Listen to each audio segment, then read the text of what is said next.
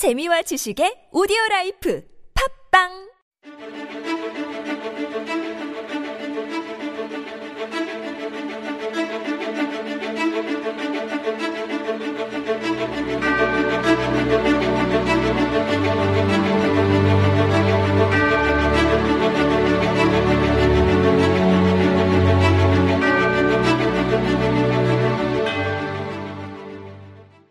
Welcome everyone, this is Super Radio and you are listening to Korean Law Talk. This is your host, Hi Kim. And I'm Lindsay. At Korean Law Talk, we as the experts in law are here to help you understand better about the Korean laws. That's right. Most people see law as only an academic discipline. However, with Korean Law Talk, you can be confident with law. Every day one step closer to law. So today's topic is plastics and recycling in Korea. I presume that all of us have seen that famous yet very painful photo of a turtle with plastic straws sticking out of its nose. The World Economic Forum estimates that there are about 150 million tons of plastic in the world's seas. A study published in a magazine called Science back in 2015 suggested that between 5 and 13 million tons flow into them each year. Surely we must do something about it. Yes, it can. More and more good citizens or countries are realizing the necessity of controlling and managing such plastic waste. At the beginning of July 2018, Seattle became the largest U.S. city to ban plastic straws, and they are not alone. In just the U.S. alone, one article suggests 500 million straws are used every single day. One study published in 2019 estimated as many as 8.3 billion plastic straws pollute the world's beaches. 8 million tons of plastic flow into the ocean every year, and straws comprise just 0.025% of that. Let's start with how discarded plastic is handled on land. Mismanaged plastic waste flows from coastal countries into the oceans. Direct dumping contributes a significant portion of plastic litter in rivers, but land-bound trash also can make its way to water. Rainwater ushers mismanaged waste from land into local waterways, which feed into larger tributaries and rivers, which in turn empty into oceans. In this way, plastic from far inland can travel many miles to the coastline. What is the Korean government doing in order to at least slow down piling up more plastic waste in this nation? Well, the relevant law is Act on the Promotion of Saving and Recycling of Resources, and the law came into force in 2019. Under this law, firstly, the Korean government has banned single-use plastic bags at discount stores, department stores, shopping malls, and supermarkets larger than 165 square meters in size, but recommended that they should offer recyclable containers, cloth, or paper bags. That would affect 2,000 discount chain outlets and 11,000 supermarkets in Korea.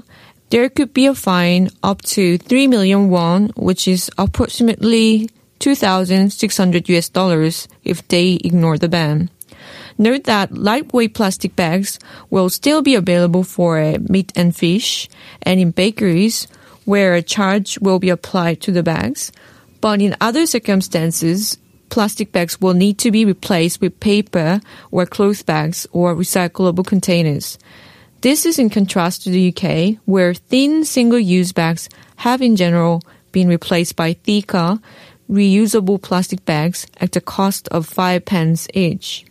Well, the dozens of other countries have imposed similar types of bans or taxes on single-use plastic bags, including Australia, France, China, New Zealand, and the Netherlands.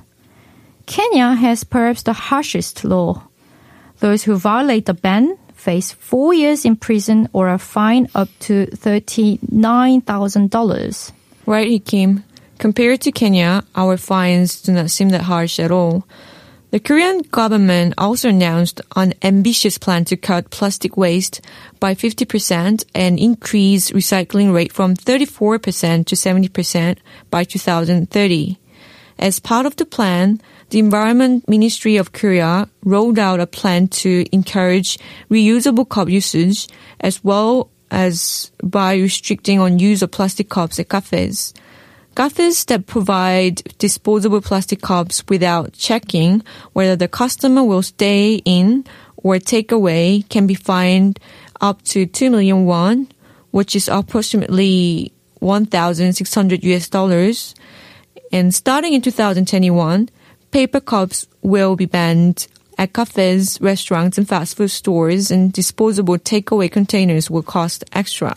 Starting in year 2022, general merchandising stores and bakeries will be banned from providing plastic bags, while plastic straws will be prohibited at restaurants, cafes, and other dining facilities. Also, complimentary one-time use hygiene products will also be banned at lodging industries that have over 50 rooms and expanded gradually to include all lodging facilities by year 2024. And the government plans to expand the entities that will be restricted by year 2030. The move by South Korea to ban such offending items follows in the footsteps of more than 50 countries worldwide, with Bangladesh the first country to enact a ban in 2002. New Zealand is also planning to ban single-use bags from this year, with a 6-month phase-out period prior to its enforcement, to allow importers and retailers to run down their stocks. Good to know that South Korea is joining a good citizens club. However, according to the news article, amid growing public concerns about the virus outbreak, the Environment Ministry has decided to permit provincial governments to exert their discretion in relaxing regulations on plastic goods use when they see an urgent need. So South Korea will temporarily ease regulations on the use of disposable plastic goods at cafes and restaurants located in airports, seaports, and train stations amid concerns about the spread of a new coronavirus. Right. I guess it is an emergency situation where precaution would be better priced. How about recycling? How is it done in Korea, Hi Kim? Well, actually, I think a lot of our listeners would have to agree that South Korea is one of the world's leading recycling nations. In 2017, according to one of the reports, the country was in 4th place for municipal solid waste recycling, reporting a 59% recycling rate. That's right behind Germany, Wales, and Singapore. In fact, adjusted figures compiled by Eunomia Research and Consulting placed South Korea in the 3rd place with a rate of 54%, overtaking Wales. So how was that possible? Well, recycling is mandatory in Korea, and recycled items can be disposed of in any clear plastic bag or divided by items and bound. As with general waste, recyclable waste should be placed outside the building or in designated areas.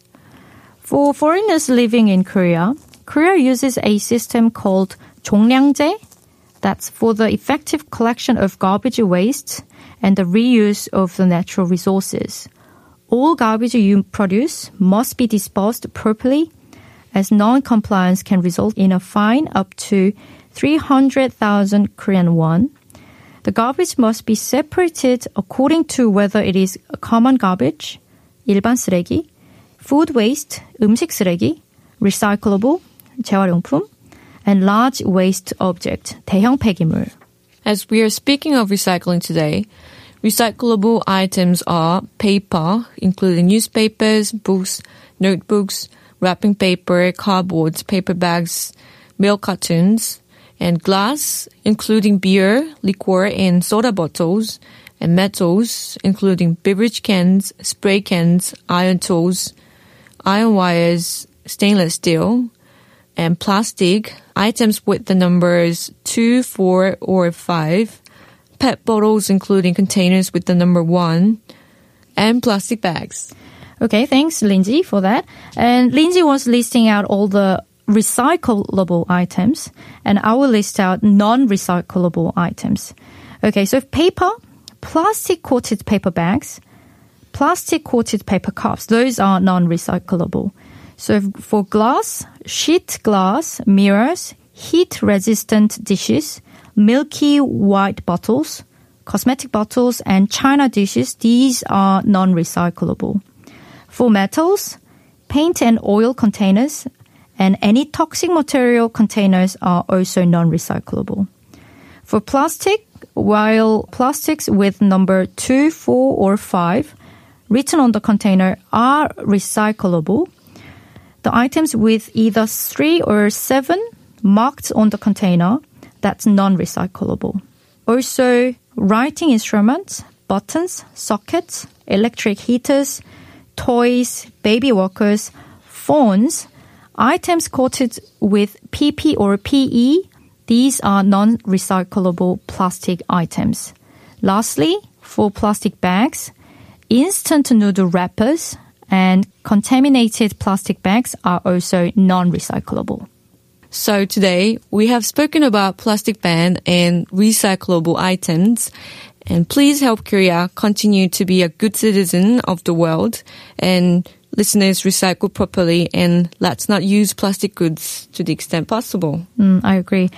So as always, if you want to know more about anything we have gone through today or have any questions, please send us an email to superradio101.3@gmail.com. Also, we have Papang and Podcast.